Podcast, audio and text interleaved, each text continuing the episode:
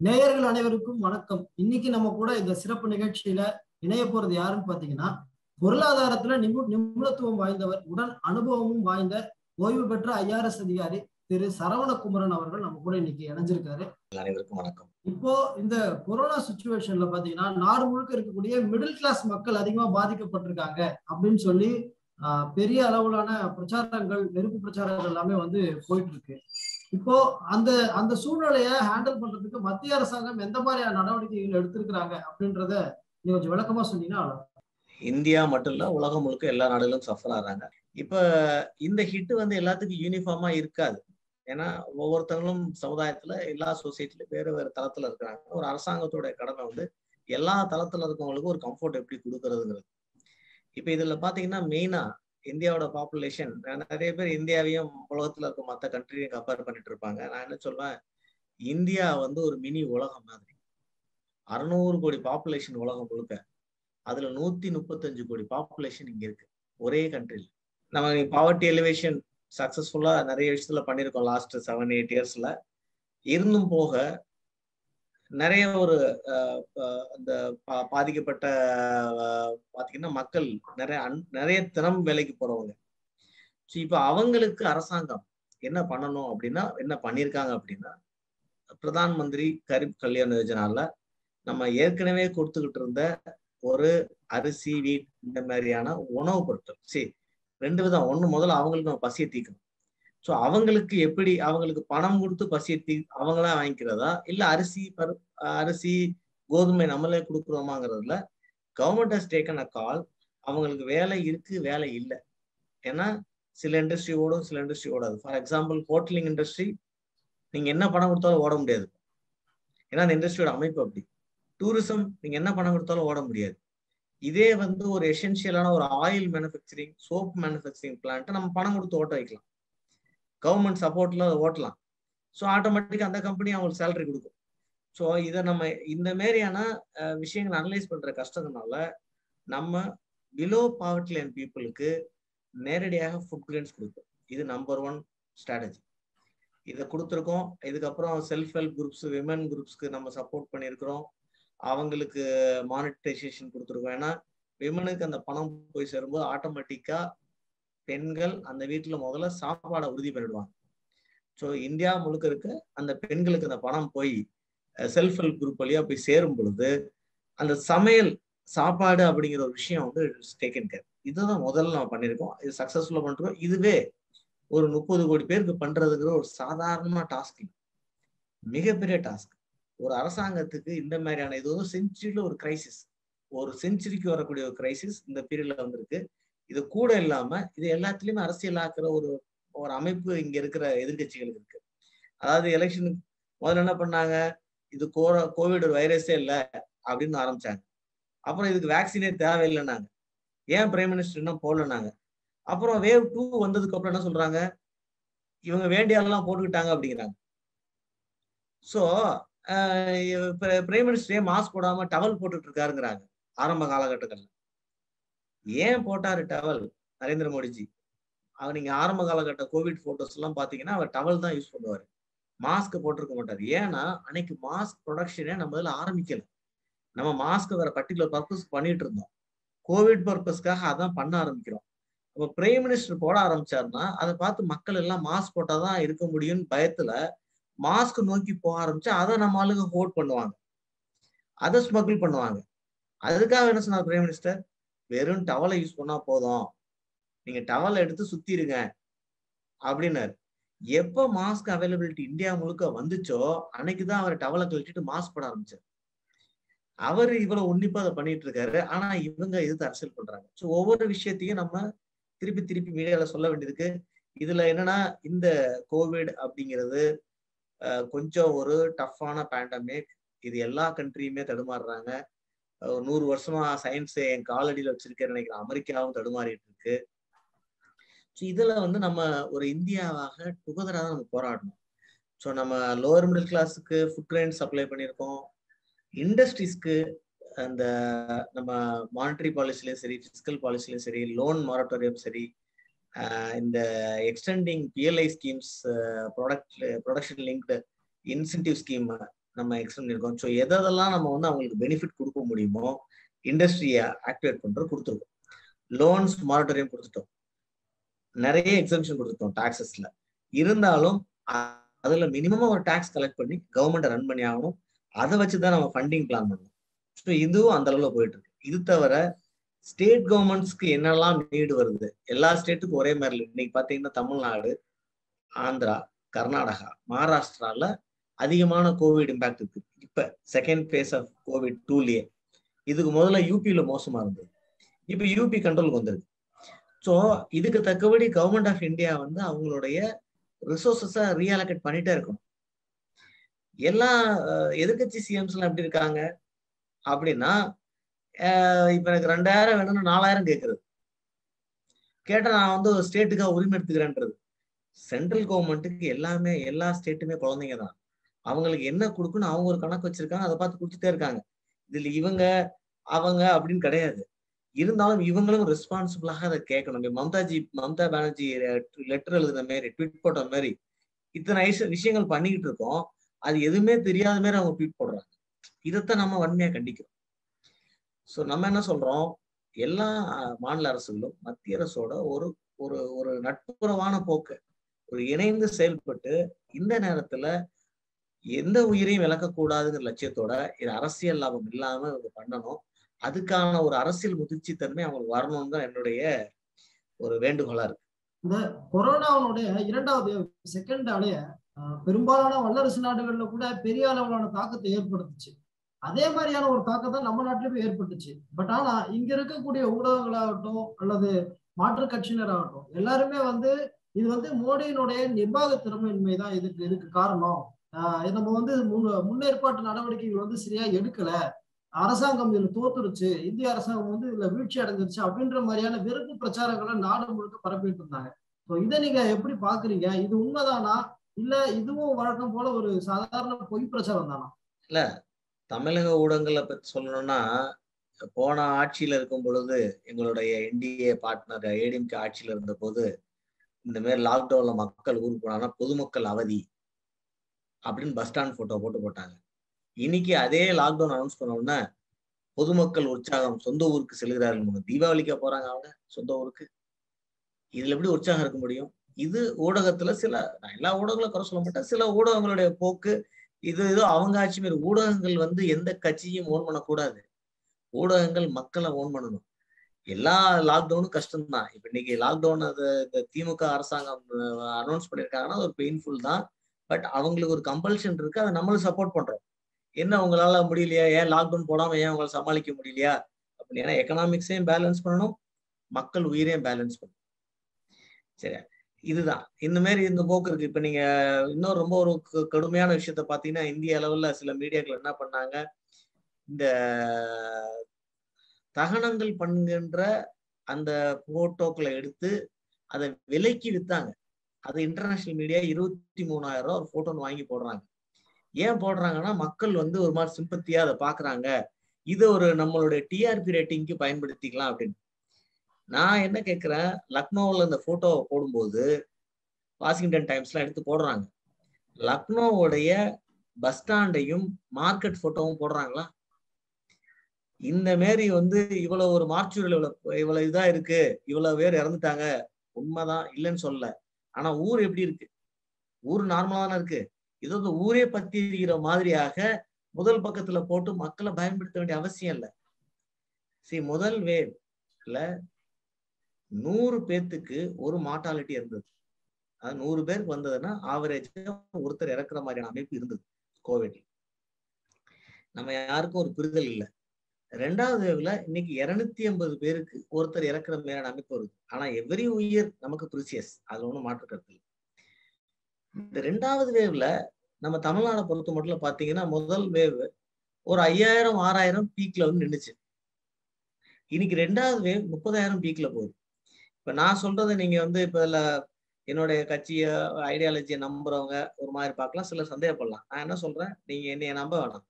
கூகுள்ல போய் ஃபோர்காஸ்ட் அப்படின்னு போடுங்க. கோவிட் ஃபோர்காஸ்ட் அப்படின்னு போட்டீங்கன்னா வேவ் டூ வேவ் த்ரீ வரும். கோவிட் மட்டும் இல்லை எல்லா வைரஸ் பேண்டமிக்குமே ஒரு ரெண்டு வேவ் மூணு வேவ் வரலாங்கிறது ஒரு அரசு அறிவியல் ரீதியான ஒரு கணிப்பு. ஆனால் அந்த வேவை நீங்கள் கவனிச்சு பார்த்தீங்கன்னு வச்சுக்கோங்க. உலகத்துல இது வரைக்கும் டூ தௌசண்ட் நைன் டென்ல வந்த ஹெச் ஒன் என் ஒன்னா இருக்கட்டும் இல்லை அதுக்கு முன்னாடி அந்த கோல்டு ஃப்ளூவா இருக்கட்டும் மற்ற கோல்டு ஃப்ளூவா இருக்கட்டும் எல்லா வைரஸுமே பார்த்தீங்கன்னா முதல் வேவ்ல ஒரு சிக்ஸ்டி செவன்டி பர்சன்ட் ரெண்டாவது வேவ்ல இருக்கும். அதாவது வேவோட ஹைட்டு அடுத்தடுத்து குறையும். அப்படிதான் டேப்பரிங் ஆகும்.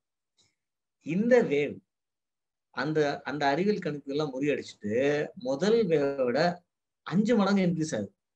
நீங்க வேவ் டூ வருதுன்னு தெரியும். நம்ம ஏன் வேக்சினேஷன் ஸ்பீட் பண்றோம்? இவங்க வேக்சினேஷன் எல்லாம் போலி இவங்க வந்து வேக்சினேஷன் தப்புன்னு சொன்னாங்க.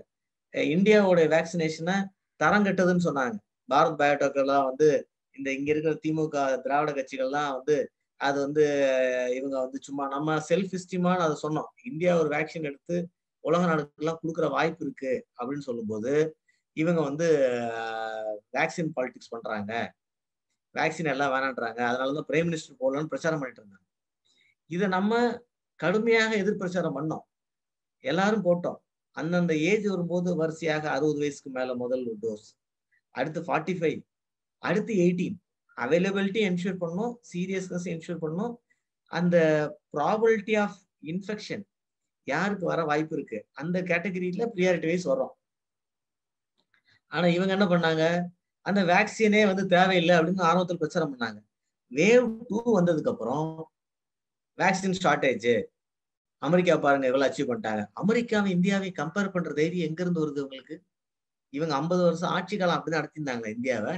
அமெரிக்கா யூகோல கம்பேர் பண்றதுக்கு அமெரிக்காங்கிறது ஒரு உலகத்திலே செல்வ செழிப்பான நாடு. ஒரு அறுபது வருஷமா அவன் லீடர் எக்கனாமிக்ஸ்ல இன்னைக்கு இருக்கிற டாப் அவனுடைய டாப் பதினஞ்சு கம்பெனியுடைய ப்ராஃபிட் உலகத்துல இருக்க நூத்தி ஐம்பது கண்ட்ரியுடைய ஜிடிபிக்கு ஈக்குவல் அவனை போய் எங்க நீங்க கம்பேர் பண்றீங்க? திடீர்னு ஏழு வருஷத்துல நம்ம வந்து அமெரிக்கா பண்ணிட்டாங்க ஐம்பது பர்சன்ட் பாப்புலேஷன் கவர்மெண்டா நீங்க தூங்கிட்டீங்க தூங்கல.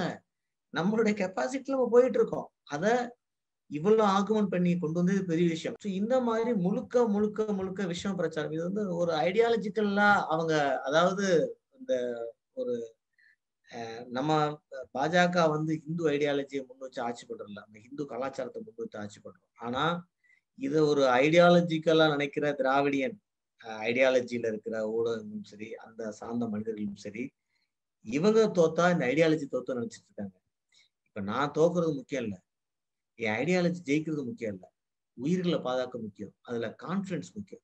இது சைக்காலஜிக்கல் கேம் இந்த நேரத்துல ஒவ்வொரு பேஷண்ட்டுக்கும் தைரியம் கொடுக்க வேண்டியது மீடியாவுடைய கடமை எல்லா எதிர்கட்சியோட கடமை. இதுல இந்த இந்த லக்னோல வந்து இந்த எரியிற போட்டோவை எடுத்து ஆதாயம் தேடுறது இந்தியாவை பத்தி தப்பு தப்பா இன்டர்நேஷனல்ல கொடுத்து நம்மளுக்கு அங்க ஒரு சிம்பத்தி வேவை கிரியேட் பண்றது இது எல்லாமே ஒரு தவறுதல். இந்த ஆக்சிஜன் பத்தி நீங்க கேட்டதுக்கு நான் சொல்றேன். அதாவது முதல் வேவ்ல ஆக்சிஜன் டிமாண்டு ஏன்னா நம்பர் கம்மி. ஃபார் எக்ஸாம்பிள் தமிழ்நாட்டில் ஆறாயிரம் பேர் ஒரு நாளைக்கு இன்ஃபெக்ட் ஆனாங்க. ஆறாயிரம் பேர்ல ஐநூறு பேருக்கு ஹாஸ்பிட்டலைசேஷன் தேவைப்பட்டுச்சு. ஐநூறு பேர்ல ஐம்பது பேர் ஐசியூல இருக்கிற பேர் வந்துச்சு. அந்த ஐம்பது பேர்ல அஞ்சு பேர் கிரிட்டிக்கல் ஆகிற பேர் வந்துச்சு. இதுதான் அன்னைக்கு இருந்த ஸ்டாட்டிஸ்டிக்ஸ் அப்போ நமக்கு ஆக்சிஜன் டிமாண்ட் எவ்வளவு பேர் தேவைப்பட்டுச்சு? ஐநூறு பேர் தேவைப்பட்டுச்சு. இன்னைக்கு சடனா முப்பதாயிரம் பேர்னா more then three thousand people தேவைப்பட ஆரம்பிக்குது. ஸோ எத்தனை மடங்கு? ஆறு மடங்கு இன்க்ரீஸ் ஆகுது. ஸோ ஆறு மடங்கு ஆக்சிஜன் சப்ளை உடனே ஆகுமெண்ட் பண்ண முடியல. யாரால பண்ண முடியல? கண்டிப்பாக யூபி நம்மளோட இந்த கட்டமைப்புல பின்னாடி இருக்காங்க. இந்த கட்டமைப்புக்கு வந்து இவங்க ஒண்ணு என்ன சொல்லுவாங்க? நாங்க திராவிட கட்சிகள் அதெல்லாம் கிடையாது. தமிழ்நாடு இயற்கையாகவே கட்டமைக்கப்பட்ட நாடு. ஆந்திரால ஆந்திரா நல்ல கட்டமைப்பு இருக்கு. கர்நாடகா நல்ல கட்டமைப்பு இருக்கு. மகாராஷ்டிரா கட்டமைப்பு இருக்கு. இங்கெல்லாம் திராவிட கட்சிகள் ஆட்சி பண்ணிச்சா இந்த நாலு ஸ்டேட்டுமே கண்டிப்பாக யூபி பீகாரோட நல்ல கட்டமைப்பு உள்ள மாநிலங்கள். குஜராத்தும் ஓரளவுக்கு நல்ல கட்டமைப்பு மாநிலங்கள். இதை கம்பேர் பண்ணும் பொழுது ஸோ இந்த மகாராஷ்டிரா கர்நாடகா ஆந்திரா தெலுங்கானா தமிழ்நாடுடைய கலாச்சார அமைப்புல அவங்க கட்டமைப்பு அருமையா இருக்கு. இதுக்கு திராவிட கட்சிகள் முழு உரிமையில கொண்டாட முடியாது. நாங்க தான் கட்டமைச்சிட்டோம் அப்படிலாம் கிடையாது. அங்க இருக்கிற யூபி அண்ட் பீகாருடைய அந்த அமைப்பு கலாச்சாரத்துல அந்த கட்டமைப்பு வீக்கு அப்போ ஆக்சிஜன் டிமாண்ட மீட் பண்ண முடியலங்கிறது உண்மை. ஆனா அதுக்காக அரசாங்கம் தூங்காம தொடர்ந்து முயற்சி செய்து அந்த ஆக்சிஜனை ஆர்கனைஸ் பண்ணி ஒரு எத்தனை பண்ணோம்? சிங்கப்பூர்ல இருந்து நாலு ஸ்பெஷல் ஃபிளைட் எடுத்தோம். இங்க இருக்கிற இண்டஸ்ட்ரியல் ஆக்சிஜன் சென்டர்லாம் மெடிக்கல் ஆக்சிஜன் ப்ரொடியூஸ் பண்றது மாத்தணும். எல்லா விதமான ஒரு ரேஷனிங்க கொண்டு வந்தோம். ஆக்சிஜனுக்கு ரேஷனிங் கொண்டு வந்தோம். எல்லாமே பண்ணோம். மற்ற ஸ்டேட்ல இருந்து ஃப்ரீ மூமெண்ட் கிரியேட் பண்ணோம்.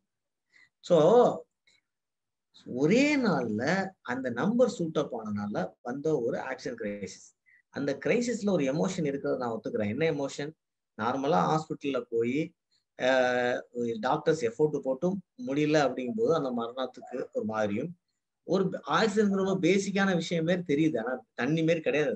ஆக்சிஜன் இருக்கு. காத்துல நம்ம நம்ம சுவாசிக்கிற காத்துல இருபத்தோரு பர்சன்ட் இருக்கு.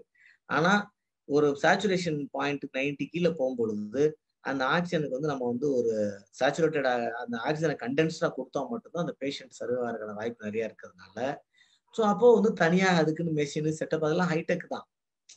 ஸோ ஒரு ஒரு ஸ்டார்ட்ல கிரியேட் பண்ண முடியல. அந்த கிரைசிஸை இவங்க எலெக்ஷனுக்கு பயன்படுத்தினாங்க. ஒரு எதிர்ப்பு பிரச்சாரத்துக்கு பயன்படுத்தினாங்க. நம்மளுடைய கடமை நம்ம இப்ப தனிப்பட்ட முறையில் பாத்தீங்கன்னா இப்ப நாகர்கோவிலுடைய நம்மளுடைய வேட்பாளர் வெற்றி வேட்பாளர் எம் ஆர் காந்தி அவர்கள் அவர் என்ன பண்றாரு? அவர் தனிப்பட்ட செல்வாக்குல இஸ்ரோல சொல்லி அங்க ஒரு ஆக்சிஜன் இருந்ததை வாங்கி அங்க இருக்க ஹாஸ்பிட்டலுக்கு கொடுக்க முடியுது. அந்த மாதிரி அவங்க அவங்க அவங்க ரிசோர்சஸ பண்ணணும். நம்ம பாஜகவோட எல்லா கட்சி மாவட்ட நிர்வாகிகள் நம்ம தனியா ஒரு கோவிட் ரெஸ்கியூ சென்டர் நடத்திட்டு இருக்கோம். கமலாலயத்துல இருந்து அதுக்கான எண்கள்லாம் கொடுக்கப்பட்டிருக்கு. என்ன அவசரம்னாலும் அதையும் காண்டாக்ட் பண்ணலாம். நான் என்ன சொல்றேன்? ஒரு ரிசோர்ஸ் இல்ல.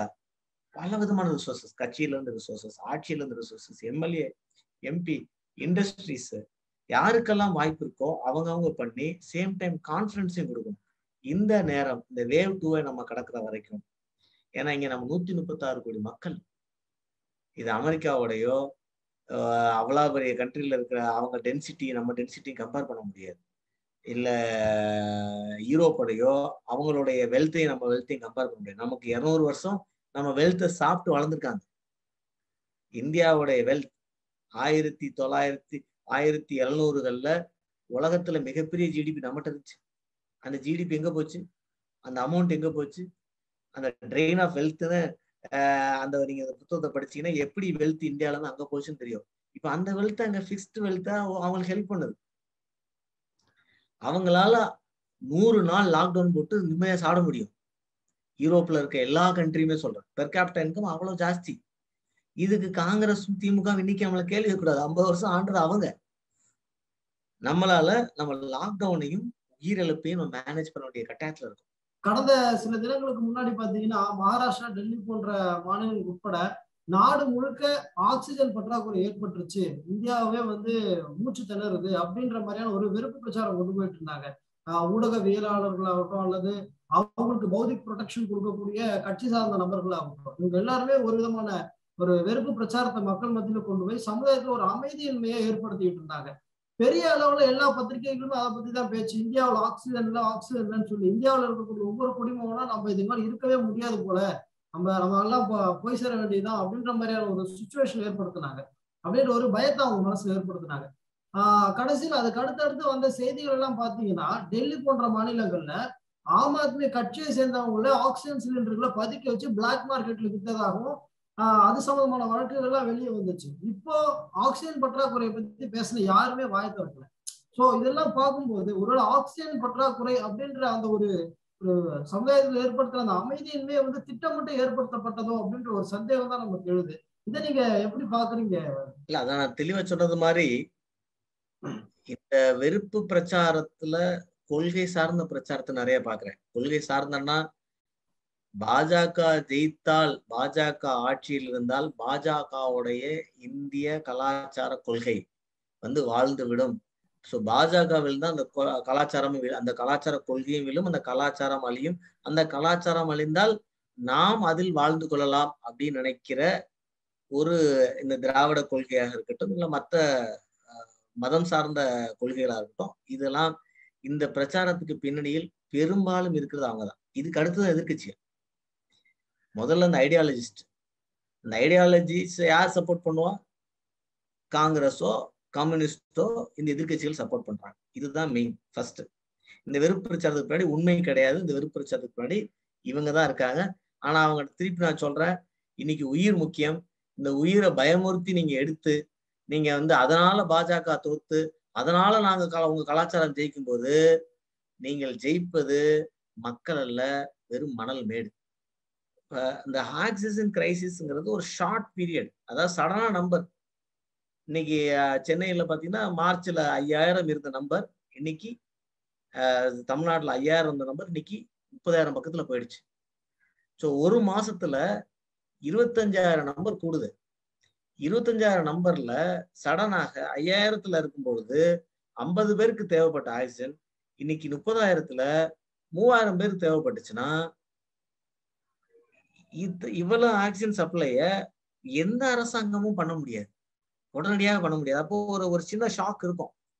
ஏன்னா எனக்கு செகண்ட் வேவ் வரும்னு தெரியும். ஆனா அந்த வேவ் உள்ளடைய எவ்வளவு மடங்கு போகும் நமக்கு தெரியாது. இப்ப ஐயாயிரம் ஏன் பத்தாயிரம் ஆகல?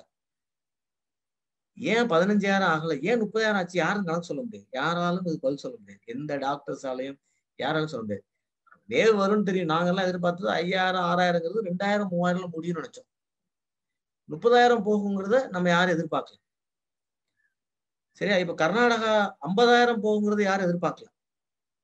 மகாராஷ்டிரா ஐம்பதாயிரம் போகுங்கிறது யாரும் எதிர்பார்க்கல.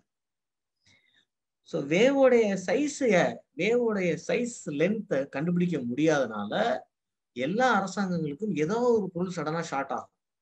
ஸோ இதை தாண்ட வேண்டிய அந்த ஒரு அந்த ஒரு கிரைசிஸ் டயத்தை போட்டோ எடுத்து ஆக்சிஜன் இல்லை இல்லை இல்லை அப்படின்னு சொல்லக்கூடாது. இது வந்து ஒரு வெறுப்பு பிரச்சாரத்துடைய மிக மிக மோகமான மோசமான ஒரு முகம். நீ என்ன சொல்லும்?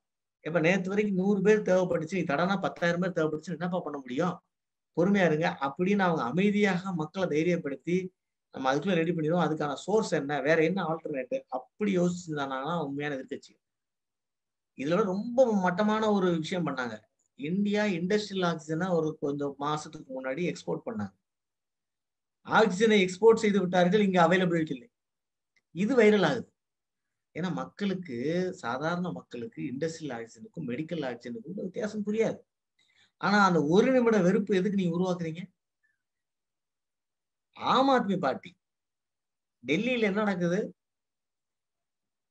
மகாராஷ்டிரால இருநூறு டன்னு தேவைப்பட்டுச்சுன்னா டெல்லிக்கு நானூறு டன் சப்ளை ஆகிட்டு இருக்கு அப்ப நானூறு டன் எதுக்குங்க இவ்வளவு பேஷண்ட் பேஷண்ட் லெவல் ஒரே லெவல்ல இருக்கு? எதுக்கு நானூறுன்னு சொல்லும் போதெல்லாம் அரவிந்த் கெஜ்ரிவால் தூங்கிட்டு இருக்காரு. சடனா கண்டுபிடிக்கிறாங்க. ஹோல்ட் பண்ணி வச்சிருக்காங்கன்னு. அப்படிப்பட்ட ஒரு தரங்கட்ட அரசு வகையில் நம்ம ரொம்ப பன்மையா கண்டிக்கணும். அதாவது மக்கள் வந்து இன்னைக்கு ரெம்டெசிவிர் இங்க பிளாக் மார்க்கெட்ல வித்த டாக்டர்ஸையும் நம்ம உண்மையா கண்டிக்கிறோம். மக்களுக்கான இயல்பான அவங்கவுங்க பதட்டத்துல என்னமா பண்ணணும் என்ன பண்ணணும்னு நினைப்பாங்க. ஆனா அரசாங்கம் முடிஞ்ச அளவுக்கு அந்த சப்ளைஸை கொடுத்துட்டு இருக்கணும் ரேஷனலைஸ் பண்ணணும். இந்த மாரி இந்த மாரியான நபர்களை கடுமையா தண்டிக்கணும் அதுல ஒண்ணும் மாற்று கருத்து இல்லை. இதுல இந்த கொள்கை சார்ந்த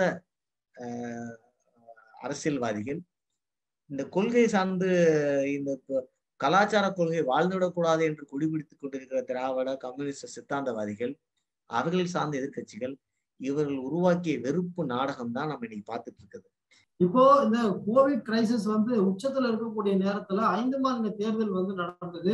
அதுக்கு மிகப்பெரிய மேன் பவர் வந்து நம்ம அதுக்காக பயன்படுத்த வேண்டியதா இருந்தது.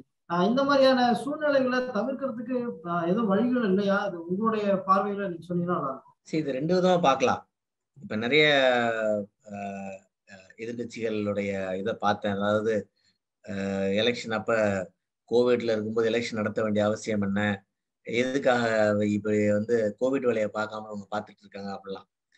சரி ஜனநாயகம் அப்படிங்கிறது ஒரு மக்களுடைய வாக்குல கட்டமைக்கப்பட்டது.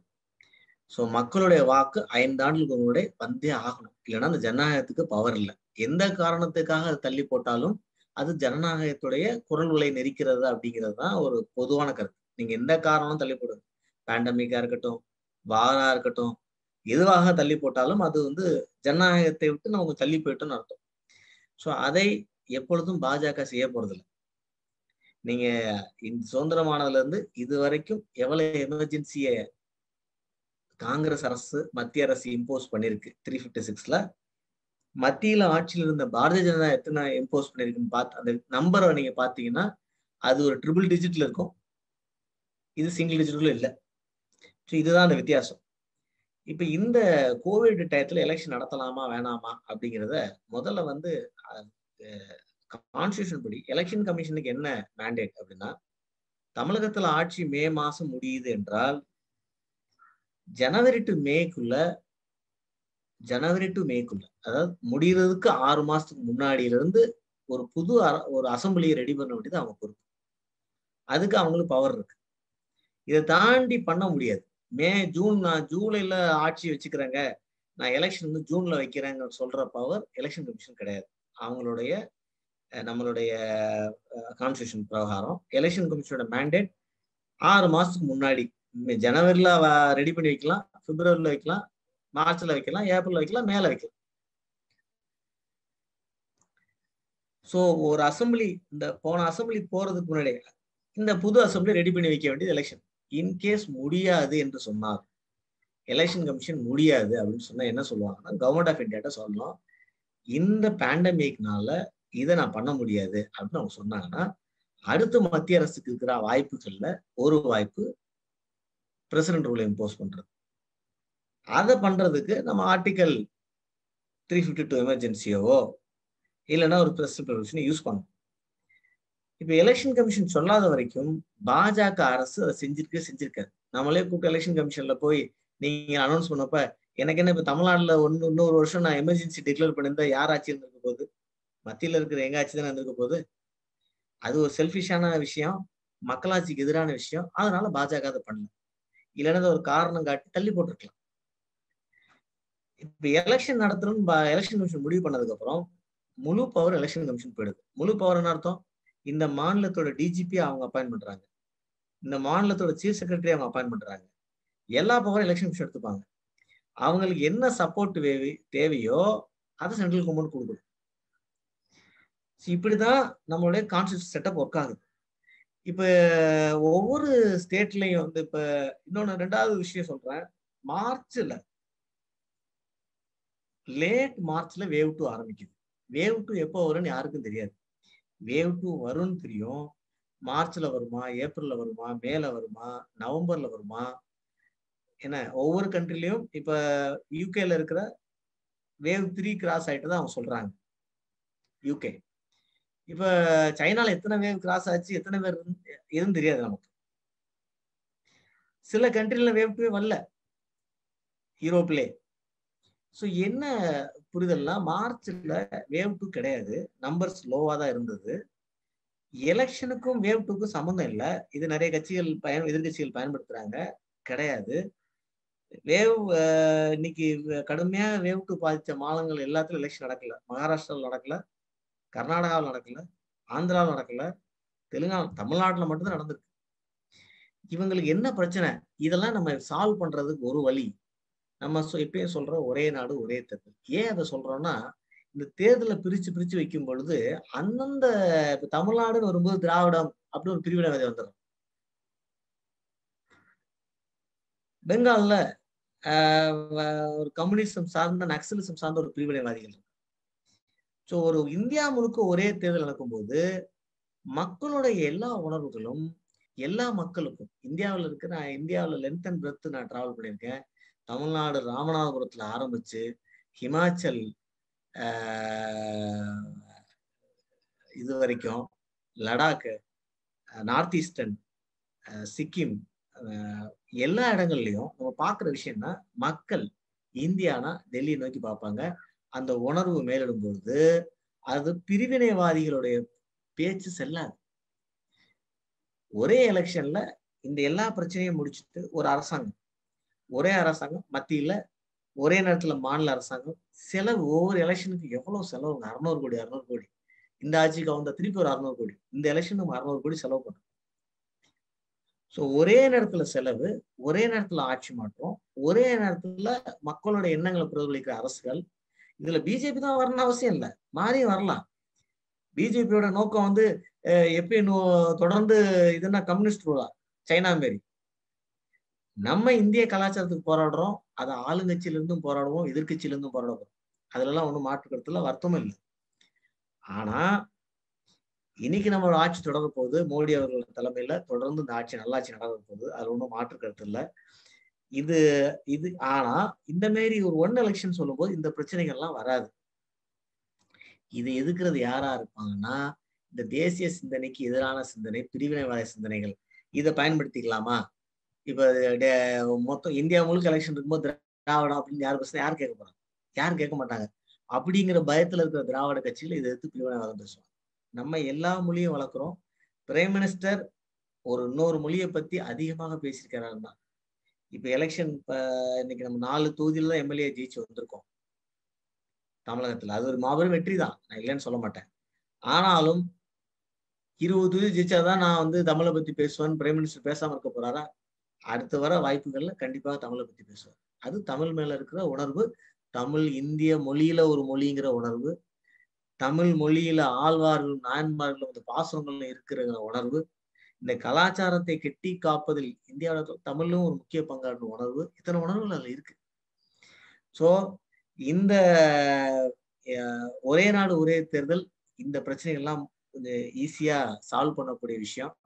இத மோடிஜியோடைய கால அரசியல் காலங்கள்ல இன்னும் ஒரு பத்து பதினைந்து ஆண்டுகள்ல நம்ம பாரதிய தொடர்ந்து ஆட்சியில் இருக்கிற அமைப்பும் வாய்ப்பும் இருந்து அதை நிறைவேற்றும் பொழுது இந்தியா வந்து ஒரு அடுத்த லெவல் ஆஃப் ஒரு சூப்பர் பவர் நம்ம சூப்பர் பவர்னா உடனே வேணா சொல்லுவான் நம்மால் இங்க இருக்கிற திராவிட கட்சி சிந்தனையாளர்கள் நம்ம எப்படி அமெரிக்காவை அமெரிக்கா வந்து எப்படி நம்ம அடிக்க முடியும்? அவன் தான் நம்மளோட அறிவாளி. நம்ம எப்படி ஒரு வேக்சின் பண்ண முடியும்? அவன் தான் ஒரு பெரிய வேக்சின்லாம் கொடுப்பான். நம்ம அதை வாங்கி காப்பி அடிச்சுட்டு நம்ம பண்ணிக்கணும். இந்த மாதிரியான ஒரு லோ செல்ஃப் ஸ்டீம் நமக்கு அறிவில்லை. இந்த மாதிரி நேரத்துல மோடிஜி போன்ற ஒரு தலைமை இல்லாமட்டு இருந்தால் இந்தியாவின் நிலையை நினைத்தே பார்த்திருக்க முடியாது. அப்படி ஒரு டேமேஜை நம்ம சந்திச்சிருக்கலாம். தமிழக மக்கள் விரும்பியோ விரும்பாமலோ ஒரு திமுக ஆட்சி வந்திருக்கு அந்த ஆட்சியும் நம்ம இந்த கோவிட் டயத்துல பிஜேபி முழு மனதாக ஆதரித்து இந்த தமிழக மக்கள்ல ஒவ்வொரு உயிரையும் பாதுகாக்க வேண்டிய இடத்துல நம்ம இருப்போம் அப்படின்னு சொல்றேன். ஸோ மிக்க மகிழ்ச்சி. உங்களோட பொன்னான கருத்துக்களை எங்களோட பகிர்ந்ததுக்கு நன்றி திரு சரவணகுமார் ஐயாஸ் அவர்கள் நன்றி. நன்றி வணக்கம்.